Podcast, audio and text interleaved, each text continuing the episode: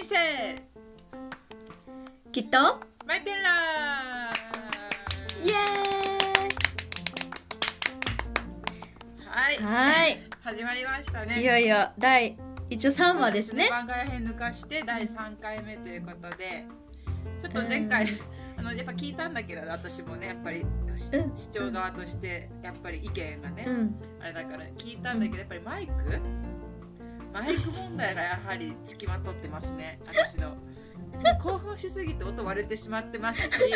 私ちょっと今回距離取ってますマイクと。でちょっとそうですね、どうしてもテンション上がって大きい声になっちゃいがちなので、ちょっとあのそこも気をつけながら今回はおしとやかにいっていきたいなっていうことは思ってます。まあ、やっぱり改良を重ねてね、聞きやすいポッドキャストをね、う、うん、そう日々ね改良改善で改良改善、失敗、うん、成功成長、そうそうそうそうそうもうやることに意味がある、はいそうです。ということでね、今回も聞きやすいポッドキャストをお送りできるように、今後とも精進していきたいと思っております。はい、はい、よろしくお願いいたします。ちょっとね頑張ってやっていきましょう。はい、はいということで、じゃあ、はい、今日はだいさんかいめという、まあ一応番外編を含めたらよんかいめにはなるんですけど、はい、えー、またちょっとねまだまだ話しきれていないこのタイのハプニング集について続編でお送りしていきたいと思います。はい。はいで前回はまあいろいろこんなことがあったよねっていうのを簡単にこう振り返りながら、まあ、特にあの携帯なくしてポリスへっていうハプニングについてあの大きく取り上げさせていただいたんですが、え今回はそのにだいハプニングのもう一つですねになります。え象使い筋肉ホスピタルというハプニングについてあの大きく取り上げてちょっと話していければなと思ってます。ハプニング名が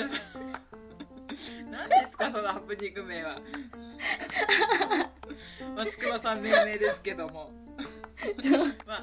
でも全てが詰まってるよねこれに。え何って、ね、聞きたくなるようなハプニング名を聞きたくなる、はい、これは象使い筋肉ホスピタル、はいはいはい、こちらについて、うん、言っていこうと思うんですが、はい、えその前にですね、まあ、ちょっとその象使い体験というのはどういうものだったんだろうということだったり、まあ、あとはちょっとねあのアジア象とアフリカ象の違いというところについても少しねちょっと学びも入れて聞いていけるといいかななんて思いますので、はいはい、ちょっとそこ説明します。はい、お願いします。はい、で、えーと、まずその象使い体験っていうのはですね、はい、私たちネットでいろいろ探して自分たちで全部手配したんですよ。そうだね。その時のね、旅がね。うんでたまたま見つけてこれ絶対行かなきゃいけないということで、まあ、その私たちがタイのバックパックの旅をする前にも一応が大学の研修でタイには行っていたので、その時に象使い体験あ象あじゃあ象乗りっていうのかな、うん、はしてたんですけど、その時はこう象の上にある椅子に乗ってたから、あんまりこうねあの象に乗ってるって感じじゃないね。観光客の方とかがねあの安心安全乗れるような感じで、うん安心安全にね、うん、そうそうそうそう安心安全看護ですね。はいそんな感じでやってたんですけど、あの今回は本当にあの生の象に生の象になんていうの象の背中にそのまま乗るっていう感じだよね。そうですね、うん、なかなかワイルドでもう本当に森の中をジャングルの中を歩いたりとか、もうね川の中に飛び込んじゃったりとか、またそれはまたハプニングの後に、えー、詳しくお伝えするんですけど、まあ、そういったものに参加しました。で、えー、と一応名前はタイエレファントキャンプっていうツアーですね。こちらに参加させていただいていろんなことをしたんですけど、えー、と私たちが今回、えー、一緒に過ごさせていただいたのがそのアジアゾウですね。ゾウにはにしゅるい大きく分け、分かれていて、アジアゾウとアフリカゾウになってて、ちょっとその違いが意外とね分からなくてすごい勉強になったのでシェアしたいんですけど、はい、まずはいアジアゾウは少し体が小ぶりだそうですね、うん、で耳も小さい。結構アフリカゾウってすごい大きいもんね。バーンとねこうね、うん、そうサハラ、サハラとかでねサハラの感じだよね。だけどアジアゾウはちょっと小ぶりのお耳ということとあとは、えー、鼻の形が違うんだって。アジアゾウはお鼻 の, あの正面から見たこうなんかところが三角になってて、アフリカゾウはひし形になってるっていう特徴があるみたいです。あと大きななんかこれはそのキャンプエレファントキャンプの講座みたいのがあってね、そこで聞いて私はへえそうなんだと思ったのは指の数が違うんだってね。アジアゾウは前足が指ごほん後ろ足よんほんなんだけど、アフリカゾウは少なくって前足よんほん後ろ足さんぼんになってるみたいなので、まあ、もしね今後いろんなゾウを見る機会があったらちょっとそんなとこに注目して、あのー、違いをね見てみると面白いな、ね、最後言った爪の本数とかなんか注目しすぎて踏まれないようにね気をつけていただいて、そうですね、ちょっと大変大丈夫なんで、ね、そこは注意して、やっぱりやっぱりね興味本位だけで近づくことは危険ですのでおやめくださいはい、ちょっと注意勧告してくれてありがとうございました、はいはい、そんな感じで、まあ、ゾウは本当に可愛かったんですけど、うん、まあ、その可愛いゾウたちの戯れの中にいろんなハプニングが入ってたんですね。うん、ちょっとじゃあそこについて、まあ、鈴木さんにねちょっと話してもらえたらななんて思います。まあ、そのあのエレファントキャンプにつきまして、うん、まあ、そういう講座とかを受けた後に、うん、まあ、実際にそういうなんか、うん、エレファントキャンプのねそういうユニフォーム、ゾウ使いのユニフォームで着替えてね、うん、可愛いね絶対に無生地のね、うん、でゾウのポシェットの中にサトウキビね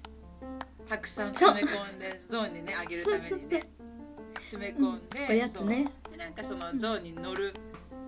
ための象語っていうのがあってね、そうそうごこぐらいあったよね確かね、あった前前に進めとか止まれとかね、そう、そういうなんかしゃがめとかさ、そういう乗るときにしゃがんでもらわないといけないから、うん、そういうのがあって、そういうの象語をまずいつつぐらい覚えて、で象に乗る練習をして、うん、象の首のところにこう乗ったんでね、だから 耳, だ耳をハンドルみたいな感じで持ったり持ってさ、あそうそうそうそうそうだった。でなんかあのゾウの首のところにこう乗って、あれ結構高くて怖かったよね、うん、いや怖いよ、だってさ椅子じゃないから本当に揺れるわさ、なんかちょっとね安定しないわね、どうしようってところであれちょっと怖かったけど、だよね、そうそうで、あとなんかあの一緒にさ参加した何人だか結構海外の体のね大きな男性も一緒に参加したんだけど、その人なんか大変そうだったよね。体がでかい分さ象が小さく感じるからさ不安定でね、めちゃくちゃビビってたよね。そうそうすごいビビってた。なんかこう山のね、うん、中をこう散策とかしてね、でなんか結構象とかもさあの道草をね、うん、取るんだよね。そうそうでなんか取る止まっちゃったりさするからさ。なんかうん、足で蹴って進めとか言ったりね、そんなことをしながらそうそうそうなんか進んでいって、うん、なんかなんか泥水とか入ったりして、うん、いやあれがすごかったね、うん、あれすごかった、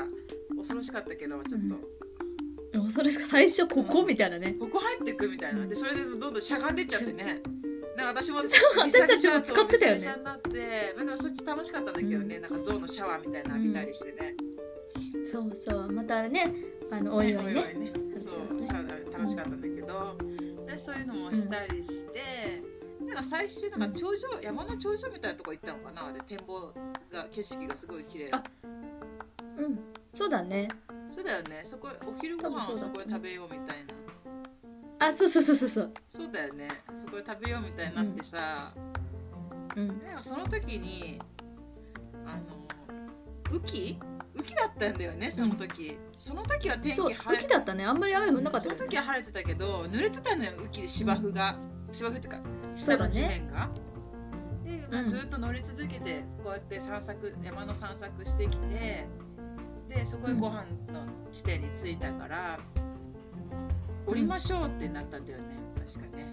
そこで降りま、そう、そう一回ねで象に言葉でなんかしゃがめみたいなこと言って、うんそうそう私もビーチサンダルだったからさ、それでさ、うん、ビーチサンダルをちょっとさ履いてさ、それで降り降りますみたいな時で結構高さが高くって、そう、そうだねなんかちょっと段差にはなってたんだけど、象から降りるのにはちょっとやっぱね高かったよね。でも私結構やっぱり中高と運動部やってたからさ、うん、なんか変に自分に過信があって、うん、ピョンと飛び降りればいけるだろうと思っちゃったのね、うん、うんでピョンと飛び降りてよしっていう感じのイメージトレーニングイメージになってたんだけど、うん、下のさ象使いのスタッフがさ手をさ差し伸べてくれててさ、その手を握って、うん、であの、うん、降りるみたいな感じ、うん、イメージつく？そう、うん、で、まあ、私は見てたからね、まあ、で手をその象使いさんのスタッフの手を取って自分がピョンと飛び降りるってイメージで、うん、ピョンと飛び降りたらさ、床が濡れてたからさ、地面がさ、草が、うん、そのまま自分の体だけさ、うんずりーっと後ろに、あ、これ、よかった、ダメだ、これあのマイクの、マイクのあれから苦情が来ます、苦情が来たずりーっとさ、自分の体だけ滑り落ちてさ、で、象使いのスタッフ、私の手をさ、左手を持ってるわけよ、で、象使いの人は持ってる、私の体はずり落ちるでが、ピーンと左の筋肉筋肉がビャーンといって、で、なんかもう、私その時、本当に人生で初めてこう魂が空中をさまよったのねなんか抜けたの、頭になんかひよこが浮かんでて、あー私終わりだって思った、ね、早いね、遠のいたの、ビャーンみたいな、うん、ビャーンみたいになって、あーみたいになってでなんか最初何か分かんなくて、何が起きたのか分かんなくて、すっごいビャーンってなったの、本当に体が、全身が、うん、そう、うん、でなんかそうやって話してもらって、そう、うん、で、あ、痛いみたいな、うんうん、で、なんか、あのー、タイ語でさ、うん、大丈夫って言うじゃん、マイペンライって、うん、もうなんか、ノットマイペンライ、ノットマイペンライとか、いやあ、そうだったんだ、ノットマイペンライ、ノットマイペンライとか言ってて、うん、あ、知らなかった、大丈夫じゃないってことね、うん、要するにそう言ってて、で、なんか大丈夫か大丈夫かみたいに言ってくれたんだけど、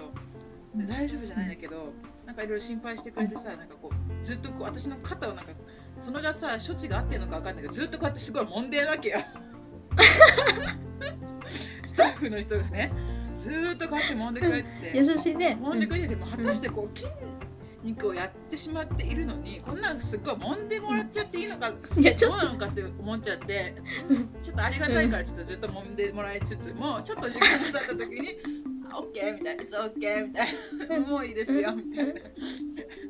じで、でもその場がすごい楽しかったから、絶対あのアドレナリン出てたんだよね、私。そうだね。私だってその時さ、ちょっとさ、こけたぐらいでさ、別に、まあ、痛いってすぐ、まあ、ちょっと一瞬のね、こうちょっと筋やったぐらいの感じかななんて思ったら、結構痛そうだったんだね、もうその時点でも。そう、痛かった。でも結構自分でもあの、うん、大丈夫だよみたいな感じを見せてたかもしれない。やっぱほら、うんうん、続いてるからさ、ツアー、あの象使い体験は、旅は続くからね、象使い体験は続いてるから、うん、もう OK みたいな感じになって、うん、お昼ご飯食べたんだよ、うん、普通にね、うん、そう、美味しかったね、パッタイね、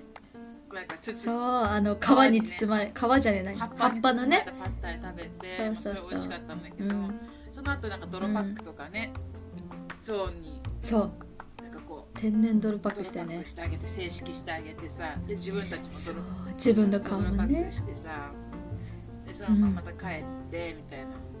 うん、水浴びてみたいな、なんかやったりして、うん、まあ そ, そこはすごい楽しんで、もうその時はもう肩のことなんて忘れてて、すっごい楽しんで終わったんだよね。で最後にさ、なんか写真をさ ディーブイディー に焼いたやつをスライドショーでこう見せてくれたやつとかさ。すごいよね、細やかよね、すごいと思って、うん、じゃあ今日終わります、お疲れ様でしたって言ってシャワー浴びててね、着替え、うんうん、泥パックとか落としてシャワー浴びてる時にさ、すっごい痛くなってきたわけ、うん、左肩がね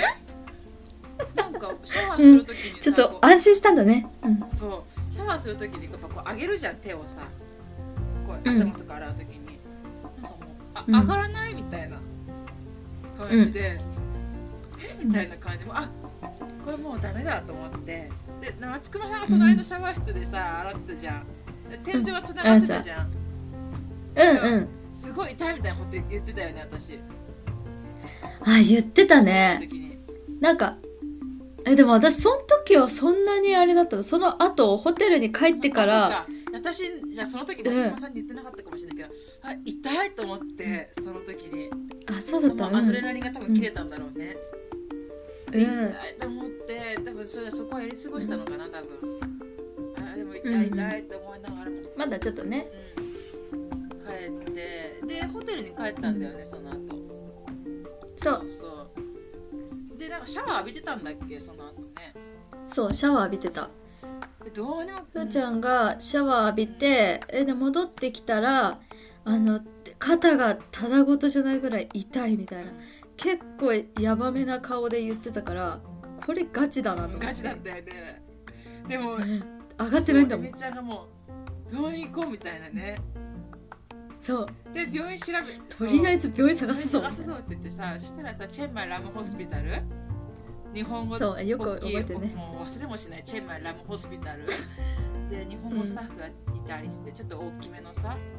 病院がめっちゃ助かっ近くにあるって言ってね。そうそうそう、もうそこにも一緒着替えて、でもそこ行ってね、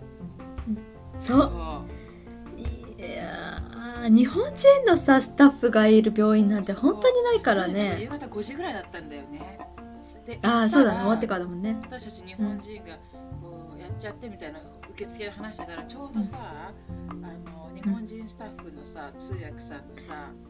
青木さんがさ、うん、帰るとこだったよね、リュック背負って。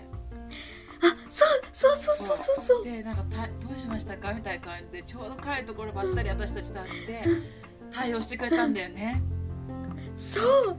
そうで、そのリュック奇跡だ。リュックしょったままさ、なんか診察待っててくれてね、私たちのね、うん、でなんか通してくれてね、私の通訳してくれてさ、なんか象使い体験でやってしまって、うん、みたいな、うん、なんかその先生もさ、こういう上げる動作はできますかとか言われてさ、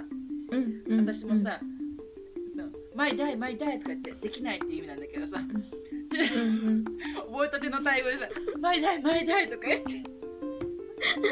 通訳さんいるのにさ、あえて自分のさもう覚えたての使いたくて使いたくてね、覚えたてのタイ語を使ってさ、通訳さんそこにいるのにさ「マイダイマイダイ」とかできませんみたいな痛いみたいな感じで言ったりさ、うん、しててさ、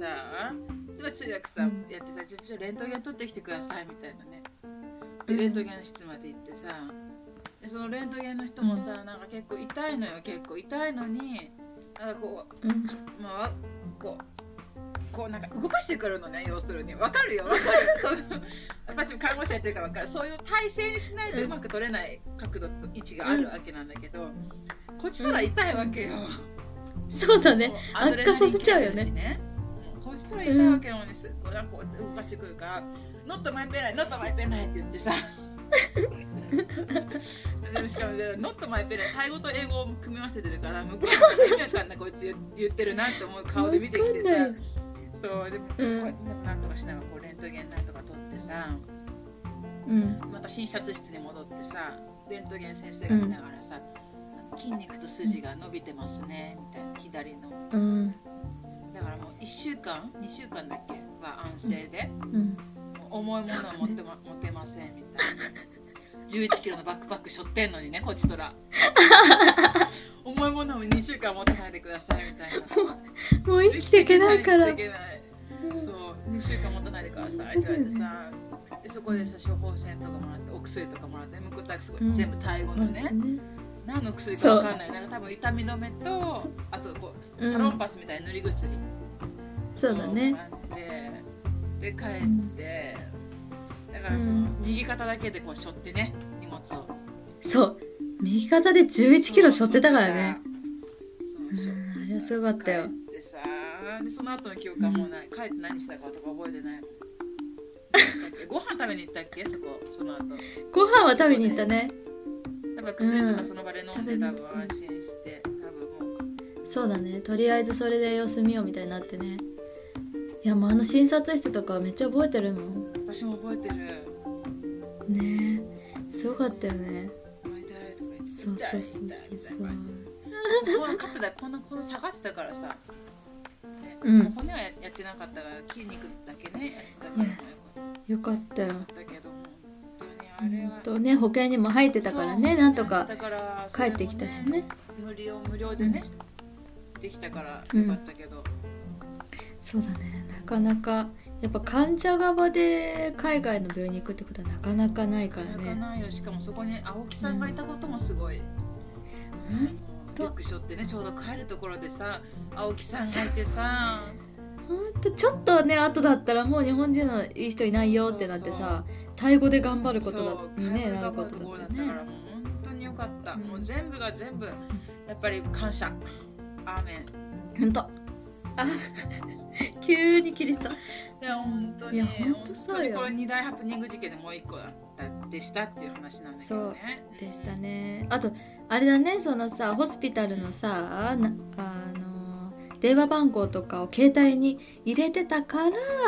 携帯がなくした時そこに届いたんだよね。そう。うん、私その奇跡もあるよね。書かれたやつね。翌日さだから保険が降りるかどうか。その当日は分かんなかったから、うん、翌日また来てくださいみたいな感じでね、うん、何時に来てくださいみたいに言われてたから、うん、忘れないようにって言って そ, う そ, うそこの、ね、メモをね携帯に挟んでたんだよね、うん、でその翌日に ね, ね携帯なくしてるから、うん、もうやらかしやらかしみたいなね続いたよね。でもだから携帯に入れてたからそう、うん、携帯がね不幸中の幸い。そうそう、うんまあ、結局その携帯はまあね、あの私の手元には戻ってこなかったんですけど、うん、だからちょっとね、そうそう永遠に、うん、ね、でもね、良かったよね、そういうのがいろいろつながってね。いやー、すごい経験でしたよ、ハプニング。ですよで、お祓い行ったんだね。そうそうそうそう、お祓い行ってね。で、髪切ったんだ。なんか取り憑かれてるよって言ってね。そうそうそうそう、うん、さすがになんかまずいんじゃないかっていうことで行きましたね。行った。いやー。面白かった。えもうやばいにじゅういっぷん経ってる。やばいよハプニング集。でもこれでねハプニング集はねシリーズはね、うんまあ、ひとまず完結ってことで、まあ、次回から違うシリーズ。そうだね。そうそうそうそう旅のまだまだいっぱい話したいのあるからね。ハプニングハプニングじゃないけどね、うん、旅シリーズはね。そううん、うん、とりあえずハプニングが終わればあの一段落ですよね。ハプニングが終われば一段落します。皆さんお騒がせしました、うんはい、お疲れ様でした。もうあのー、やっぱでも旅にハプニングはつきものなんだってすごい思って。旅にハプニングというか私の人生にハプニング。本当につきもの。でもなんかねやっぱりね周りの方のおかげでやっぱりなんとかなっちゃってるってところがあるからね。うん、そうね。そういう感謝やっぱりアーメン。うん。アーメン。本当に周りの人に感謝です。いやだいぶね濃い旅だったよね。もうだって帰ってきてさ話すことがあるのあるのね。あんなことがあってあんなことでね本当にある。いや結構必死だったよね。生きるの必死だったよかなり、うん、頑張って生きてた本当に。うんでもめちゃくちゃ楽しかったね。だからこそでもあれ本当にスムーズに何事もうまくいってたらやっぱりそこまであの思い出には残らなかったと思うから、うね、これだけせ、うん、でプラスに考えるとめちゃくちゃ良かったね。人生の財産になってさ、今後にも生きるようなこと、うん、も得られてね。本当そうですね。ハプニングシリーズのじゃあ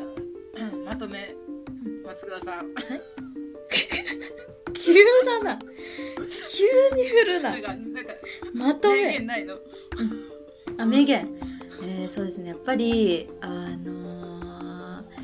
ハプニングの時にやっぱ人の本性は出るなって思いますし、あのやっぱ絆っていうのもあの深まるなって思うのでやっぱりハプニングをハプニングと捉えない、うん、チャンスと捉える、はい、いただきましたはい、これをちょっと胸に刻んで、うん、またこれからのね人生も歩んでいければななんて思います。はい、いや、いい感じにまとまりました。ありがとうございます。はい、ありがとうございました。はい、はい